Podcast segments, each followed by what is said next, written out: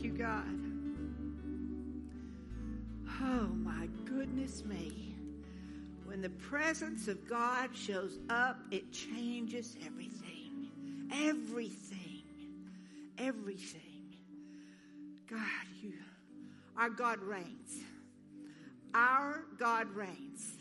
He reigns when we hit, get hit by hurricanes. He reigns when we freeze up. He reigns when we're sick. He reigns when we're lost. He reigns when we're broke. He reigns when we're, we have more than enough. He reigns.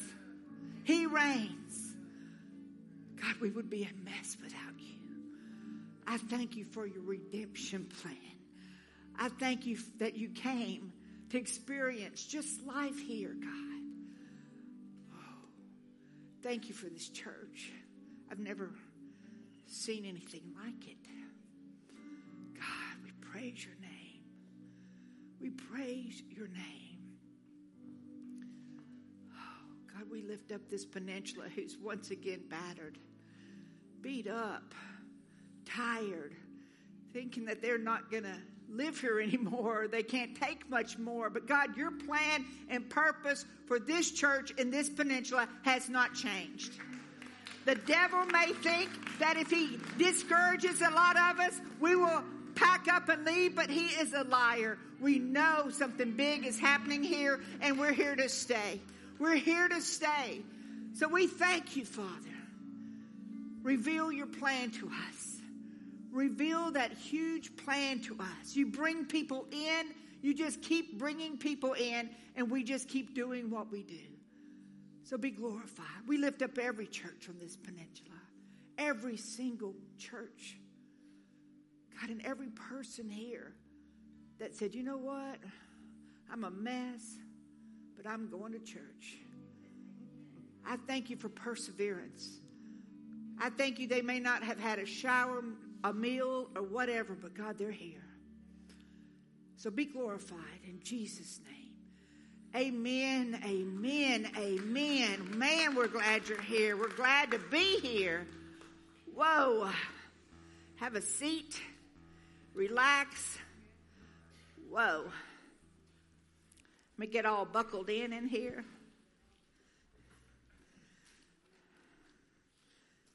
Good to see your faces, man. It's family when we come together.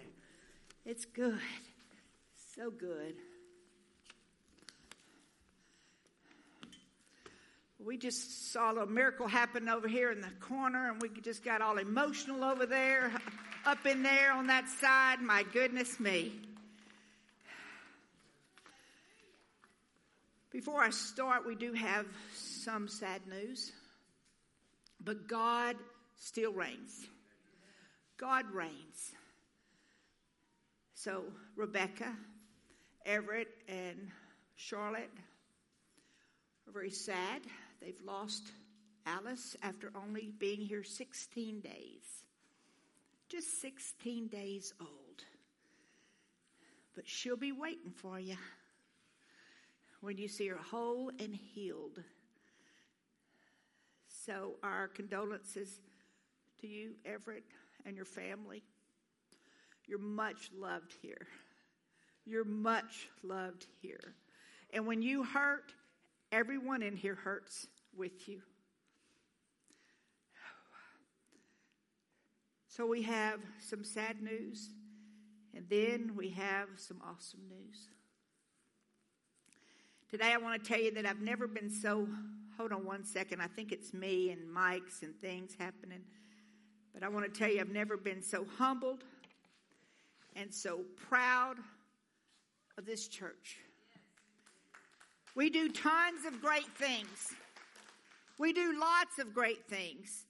And and have, always have since the beginning. We don't talk about those things enough. We help a lot of people here on the peninsula.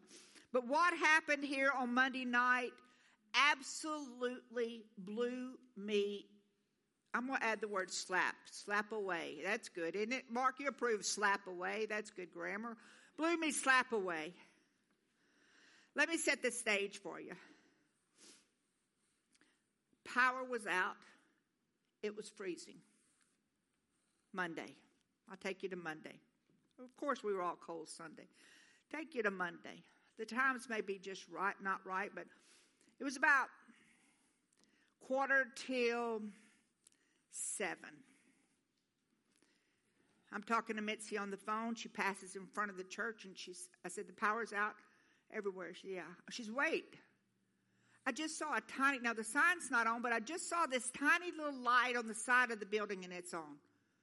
I said, oh, my God, we have power. Why does the church have power? We have power. Right after that, I get another call. I said, we're cold. Terry said, we're cold. We we can't stay home. I said, okay, all right. Listen to the timing of God so perfectly. I said, okay. She said, we're heading to Galveston to get a room. I said, just hold up a minute. I just got a call and said the church was open. We have power, so it's warm. Okay? So there's Mitzi making a call. Then they caravan down here thinking it's just the two of them. Caravan down here late at night. So I said, did you get in? No, we can't get in. It's three inches of thick ice on our door. Wait, Dakota was with Mitzi. Oh, wait a minute. Just weeks before, Brent had hired Dakota to work here with him at the church, so he knew where everything was. So Brent's on the phone. He had cut off our water, so he's coaching Dakota, who, who already knew about all of that. God already set this whole thing up. So they got in, thinking, we're going to sleep here. So they break off the ice at the door, and they go in, and, and it's we're on the down low. I had people in here all the time, so I wasn't calling anybody and asking anything. There's people in here all the time you don't know about. So I thought, I better tell somebody, man. I, so I called Jeff, and I said, I, I'll reopen the church. I'll ask for forgiveness later. Uh, we're going with it. And he said, it's cool. Groceries were grabbed from home and brought up here. Mitzi and I have a history of opening a shelter together years ago in Orange at our church where about four hundred people came in. How odd is that? We were already in the shelter business in our other life. So we thought, we're opening a shelter. The shelter was open for four days until the power were, was restored. So many of you helped. I mean, it wasn't planned. It wasn't set up that way. We didn't have a rule book, uh, uh, uh, any kind of guidelines or anything. We saw a need, we met it. Everyone that slept here or came by were fed. Lots, like I said, lots of volunteers started helping. The food pantry helped with the food we were short on, and this story could be the whole sermon right here. Facebook was flooded. Now, I'm in Beaumont, and I'm thinking, oh, I need to go. The roads are closed. I'm thinking, Lord, why am I in Beaumont? Dadgum, I should be there. Wait a minute. I was the only one with power, with cell service. Really, that worked. So I'm able to just blow up everybody's phone and get people here. And all of a sudden, porta potties showed up, and things started happening. And it was awesome if you look at the whole big picture of what happened here and how God had done it. To the minute, a little light was on. Someone was cold. We opened the door, and we had shelter. And Facebook, one post was was shared like sixty-two times. sixty-two times. C B C saw a need, and the church reacted, and, and that's what churches like us do. So people get the wrong idea of what churches are supposed to do. Here we go. You know, I just can't just be all nice and go home. You know, I got to go with something here. I told Jimmy I was going to be nice today, and I read the sermon on the way down here, and he said, ooh, I don't know. I wasn't too nice. But people get the wrong idea of what church is and what churches does, and because it's not their fault, it's based on old religious things that they have in their mind, what their church did or what they're supposed to do. We don't follow rules here. We follow the leading of the Holy Spirit. I look at things like, okay, why was that light on when no one's light's on? Why did she pass at seven o'clock at night? Why did I get the call? Follow the lead of the Spirit. No question on what to do. The question was, let's do it. It never crossed our mind not to do it. For those of who, you who want a more religious church that follows rules and protocols and systems and stuff, maybe this isn't the church for you. Oh, ow. Because we don't. We see a need. Volunteers come in from the masses, and it happens. We don't have to walk through this, this life blind. Paul outlined many things that Jesus called the church to do and to be. Jesus called them to convert from servants of the kingdom of darkness to servants of the Son of God and his kingdom. Colossians one thirteen. I'm going to be so many scriptures, I don't even know if you can turn to them. I'm glad you have those slides up. He called them to abandon their former life and embrace a new life in Christ. He called them to follow and become more like Jesus. He called them to heal the world in many ways that it's broken in Acts ten. He called them to a covenant community with one another, just as the Father and Son are in community with each other in the Spirit. He's called us to do this. The Bible, the only religious part of the Bible is the Pharisees and the scribes. The people that followed Jesus just followed his lead and listened and did it. He called them to advance the kingdom of God. These are his words. They're not my words. All of these things go far beyond what we can do on Sunday mornings. This is not a church of Sunday mornings. I want you, do you understand? This is so much more than a Sunday morning for you. This is a lifestyle. This is twenty-four seven. This is waking up. How can I help somebody? This is this is moving in the Spirit of God. This is on your mind. You don't have to wake up saying, okay, who do I call? What do I do? You see a need, you do it. You see something, you handle it. Ask for forgiveness later. Just do it. Not because I say it. It's because God himself says it. God himself says it. All of these things go far beyond what we can do on a Sunday. Remember, remember daily the God who saved us is now ready for us to save others. He saved us. He's just waiting on us to save other people. What's your name? Connor? Did you say Connor? Cooper. Cooper, Cooper stand up.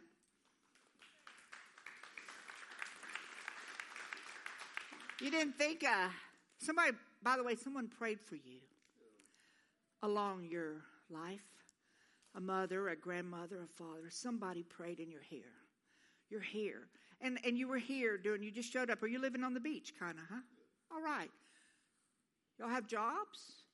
You have stuff? You have better tents than what he has? There he is.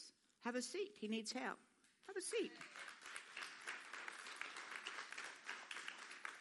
You own a business? You need help? You're a plumber? Whatever it is, he's here. We have several like that. We're glad you're here. He called us to abandon their former life and embrace a new life in Christ. He called them to follow and become like Jesus. He called them to heal the world in many ways as it's broken. He called them to a covenant community with one another, just as the Father and Son are in community with each other. He called us to lay hands and pray for people. Heal people. We have that authority. All of these things go far beyond what we can do, just in thirty-five minutes or forty-five minutes. So what do we do? How do we do it?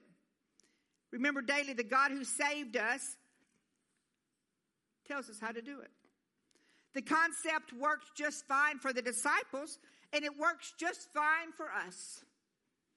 But being and doing the church is so much more than getting together and hanging out for this little time period. The work of the church should reflect gentleness and the humility of Jesus.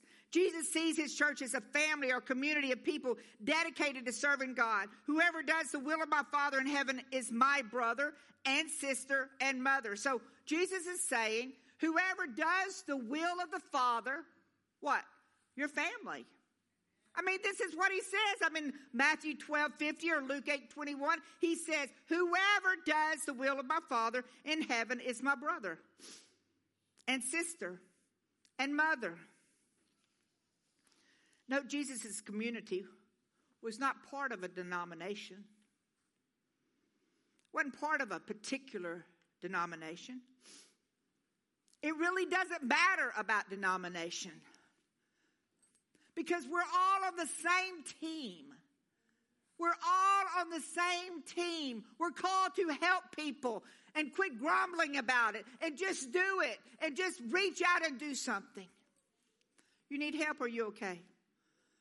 You okay? Yeah, you. You all right? All right. Let me give you an example of this in the Bible. It didn't take place at the beach. It took place in the wilderness, the desert, where no one wants to live. We live at the beach where most of the time everyone wants to live. In a couple of months, this place will be bustling and with people. But this place, this particular story comes from the desert. John the Baptist, the forerunner of Jesus, for the kingdom of God, he drew crowds of people out of the middle of nowhere with his demand for them to please start over again. He had a whole different method. Jesus said, we're going to go out and do it. John the Baptist had a method, if y'all come to me, we'll do it right here. Now, there was about four hundred years of no prophecy at all, and then John the Baptist gets on the scene. Everything changed. Now, the crowd around John, listen to this. When I say John, I mean John the Baptist. The crowd around him is a Jewish crowd. They can make for themselves impressive claims based on their lineage. They can attempt to get by as the Lord's favored people. Yet to those who gathered around John, such claims sound a little hollow and a little empty when you get around John the Baptist, who's uh, wrapped up in a What was it? A, a, a goat's skin or something. Goat's hair and eating honey. So all of a sudden when you're talking to a powerhouse like this, all your lineage doesn't matter. Because the people want and need something more. And so they accepted these hands of this wild-eyed prophet of baptism of repentance. And John himself is there to insist that they plunge into the water. It's not the end of their striving, but it's the start of everything. You'd think John would be happy at all these people coming in the Bible as he preached this word of repentance. You'd think he'd be thrilled about it as thousands climbing out of the river, drying themselves off, signing up as a new and approved people of God. But he won't let it rest just that. He won't let it rest. He doesn't care if they have a family tree, that they're part of Abraham or Isaac or Jacob. None of that mattered to him. You know where I'm going with this. What John wants to see is lives that have been transformed, lives turned into a different frequency than they were before, regardless of their lineage, their background, poor, rich, broke, uh, son of the king. He had one goal, and that goal was repentance. He's not interested in people's roots, their membership cards, their family connections, their past. He's interested in their fruits, what they're doing with mercy on their minds, what they're doing now for God's own pleasure and purpose. God doesn't, God didn't, doesn't care about how they talk. He doesn't care how beautiful they string their words together. What concerns him is not their talk. It's their walk. That's John the Baptist. Whether you're moving down repentance road in the direction of the kingdom, whether they're striding one step at a time, it's about transformation with him. And there were thousands upon thousands that came to that little, little river in the middle of the desert. People are hungry. They're hungry for God. What draws them there? How'd they come there? One person told another person, told another person. And before long, there's thousands lined up, thousands waiting for repentance, for baptism. And that's why I love John the Baptist, the forerunner of Christ, advanced man for the kingdom of God. Out there in the desert, he calls for repentance and cares enough about people to get it right. That's who we are. That's what we're called to do. So what does John the Baptist do? He stands up with his little humble self. Now, he was no slouch. I mean, his mom's Elizabeth. His, his birth was announced just like Jesus' was announced. He just chose a different way. Kind of like us. We just do it our own way. He just chose a different way to do it. So he stands up and shouts that we're no better than a bunch of baby snakes. He doesn't care who we are, where we come from, what beliefs we hold. John gets right into the faces like a best friend and demands that we repent, repent, repent. This guy's for real now. We can do that. What's stopping us? He expects more from us than the world does. He expects more from those people than they expected of themselves. When we get absorbed, who's got the biggest church? Who's got the most attendance? The budget, the rules, the proper protocol. When we get absorbed by all of that, we lose our focus of why we're here. And that's to make disciples. That's to make a difference. That's to make this peninsula turn upside down. We can't get hung up in all that. Is it important? Yeah. But there's people that do that. Those times we get impressed with ourselves. Self-satisfied. Self-congratulatory. John's there to remind us in no uncertain terms that God can just as well turn stones into saints. Should we choose to live this kind of life? He said he would make the rocks cry out.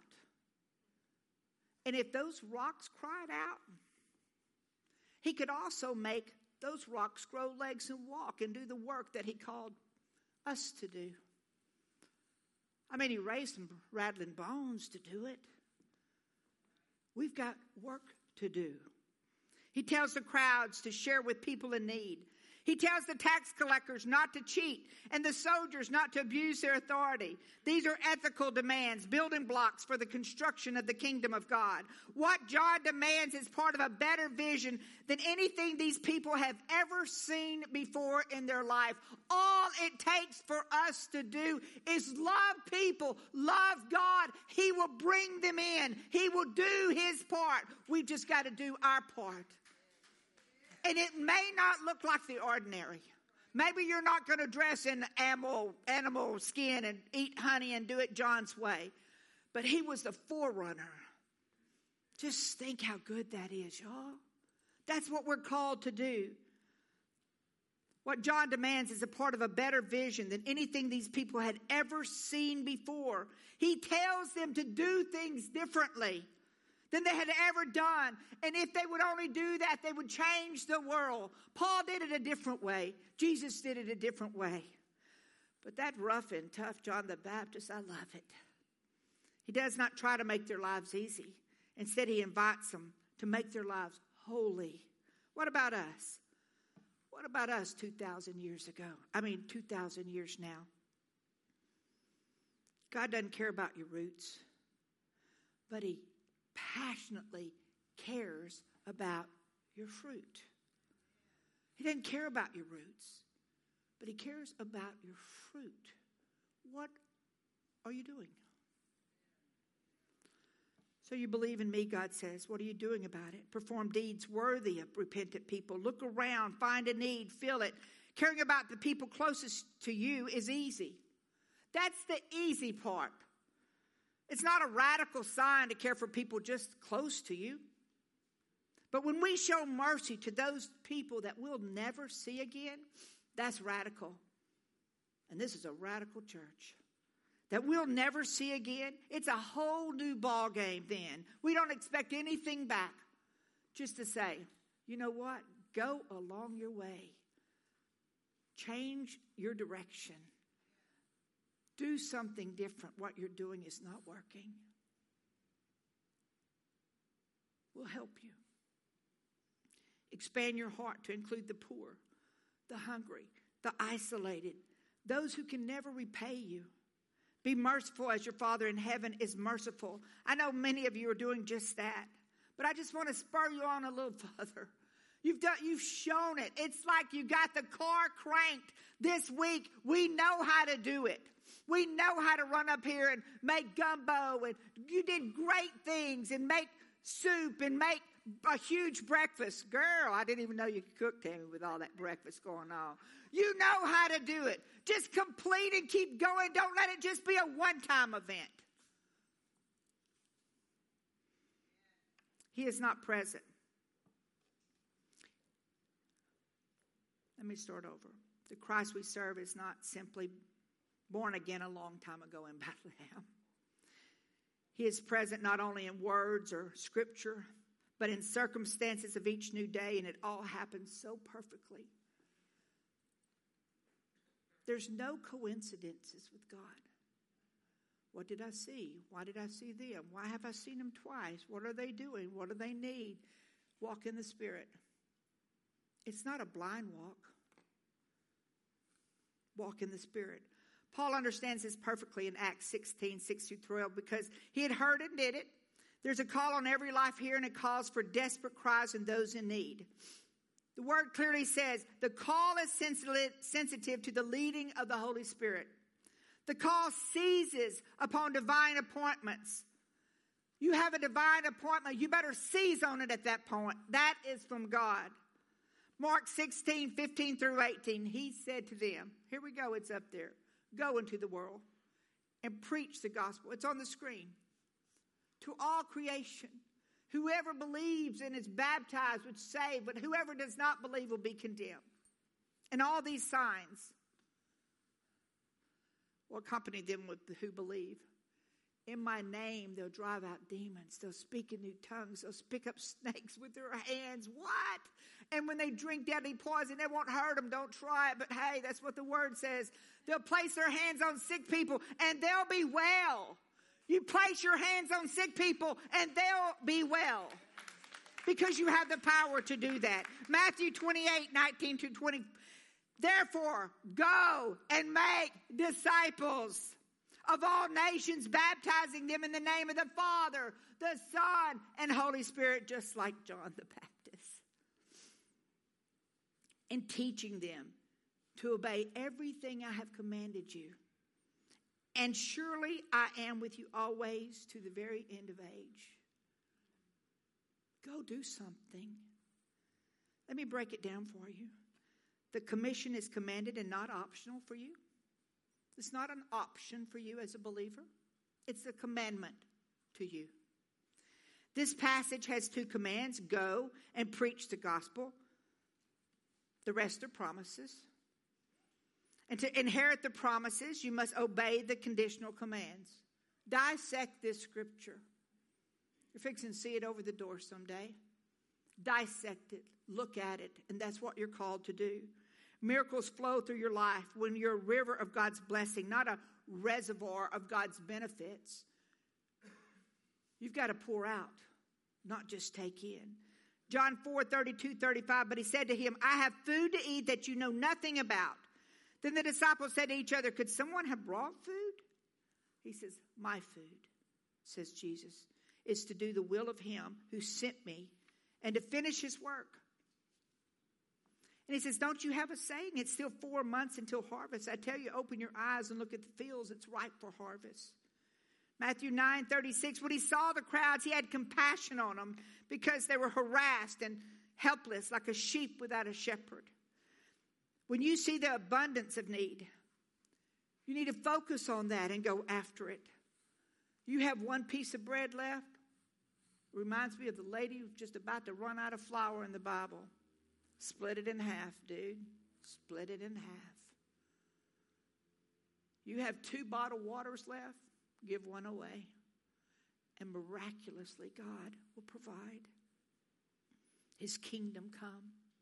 Thy will be done. It's harvest time. Well, some of you are in here saying, I can't do that. That might be a preacher's job. It's not mine. I've never done things like this before. I've never been taught this stuff. This is scary. I just come here to sit down. Don't give me all this stuff to do. I've never done it. Hmm. Art, have you ever taught a class before?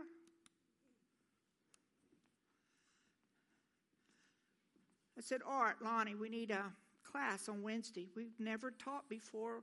This is scary to us, but okay. What? Okay. So they're fixing to start a series on The Chosen on this big screen. We're going to play eight sessions of The Chosen. It's going to be miraculous. And Art is going to lead us through questions and answers every Wednesday night right there.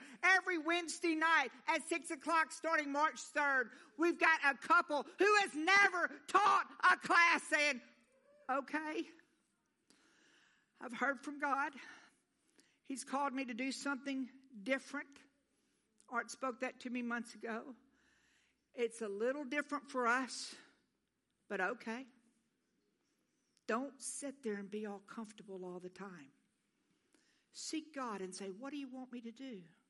What are my skills? What can I do? Matthew nine, thirty-seven through thirty-eight. Then he said to the disciples, the harvest, harvest is plentiful, but the workers are few. Ask the Lord of the harvest, send out workers into the harvest field. Here I am, send me. Thank you, Art and Lonnie, because you said, here I am, send me. Here I am, send me. The evangelist's rewards are eternal, because the fruit of the labor is eternal. Labor not for gold which corrodes or bread that perishes, but the only thing in this life is eternal, and that's the souls of men. That's eternal. Every soul in here is eternal. Daniel said in twelve, two and three, multitudes who slept in the dust of the earth will awake, some to everlasting lives, but others to shame and an everlasting contempt. Those who are wise will shine like the brightness of the heavens, and those who lead many to righteousness, like the stars forever and ever. Oh my gosh. If you just had to pick out one scripture out of the whole Bible, this ought to be it. This ought to be it. What's God talking to you about? What's he talking to you about? This church belongs to Jesus. You move out in the ministry, the answer's always yes. He's the head of this church. I don't argue with his plans for us because I know his plans are perfect. I just ask for forgiveness later. It's really not about denomination at all. It's about doing it. Doing it. I would rather have ten people here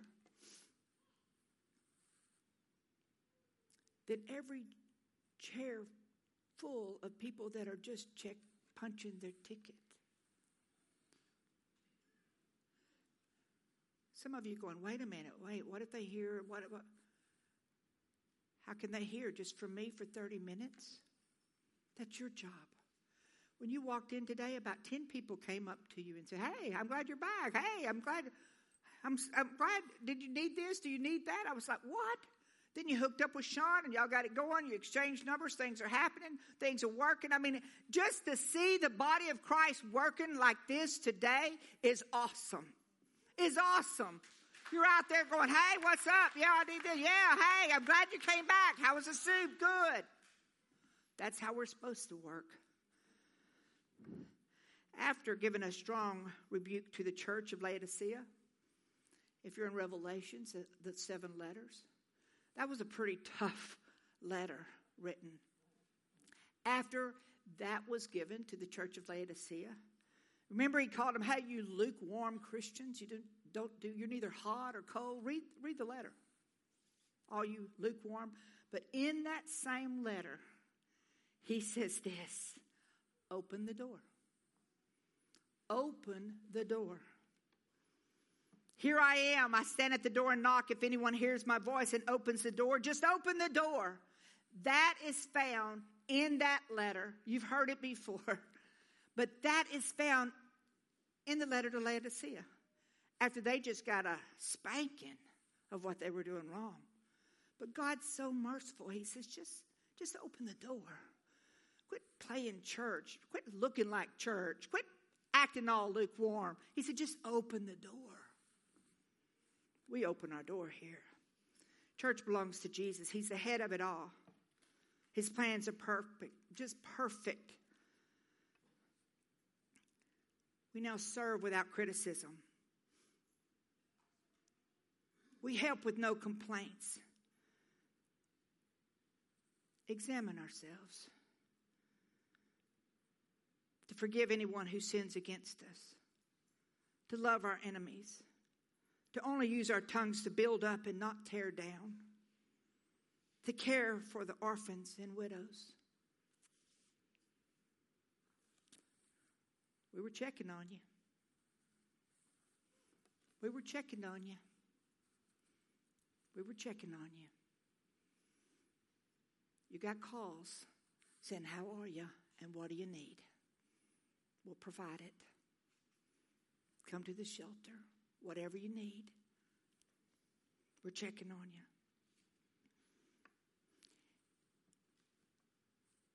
It's the local church, like this little bitty church at Crystal Beach, and little cities and towns all over the world that's doing the work and getting this message out. We're part of that group. He says, you're the light of the world. A city set on a hill cannot be hidden, nor do people light a lamp and put it under a basket, but on a stand. And it gives light to all of the house. In the same way, let your light shine before others. Don't hide it under a little basket. Let your light shine before others so that they may see your good works and give glory to the Father who's in heaven. Church, I'm just asking you and thanking you for all the volunteers that helped. But I'm asking you, this is the beginning. Let's be the church. This is what churches do. It's not about preachers and sermons, and it's you being the church. Go ahead. Can't we just do that? That makes a lot of sense. That's a novel idea. If everybody would just do something. There it is. There it is. That's who you are. Father God, I thank you. I thank you, God. If that was a trial run, and we talked about why we go through trials this week, but if that was a trial run, God, I'm not the judge, but we passed. If all that happened just to gear us up, we passed, Lord. Your word says, consider it joy when we go through that stuff, because that's how we learn. That's how we're blessed.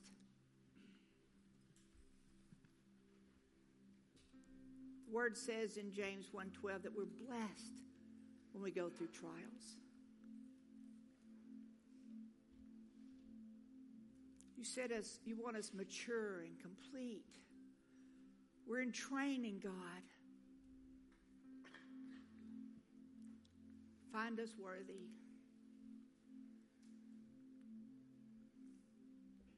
The next time something happens, we're ready. We'll clean out our pantries, and the cooks show up, and the cleaners show up, and the air mattresses show up, and the porta potties show up, and we can do it. We're in training. God, let us go out, not just here too. Give us boldness. You want us to teach a lesson? Sign us up. You want us to have a beach ministry? We're in.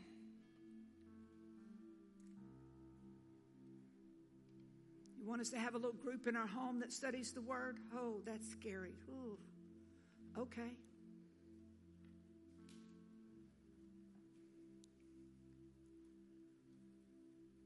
Want us to actually lay our hands on somebody and pray that they're going to be healed? All righty. We will. God, you're good to us. You're faithful.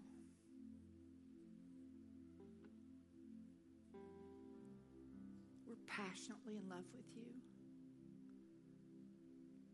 We can't even explain your mercy and your kindness. We can't even comprehend how we're not the normal here. We're all about you, helping and doing and being your hands and feet. You want me to volunteer once a month to teach some three and four-year-olds? Lord, have mercy me. Whew. Uh, okay. All right.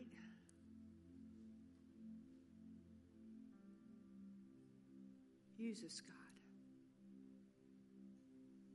In Jesus' name, we thank you. Amen. All right. Y'all stay warm. I'll see you next time. Yeah.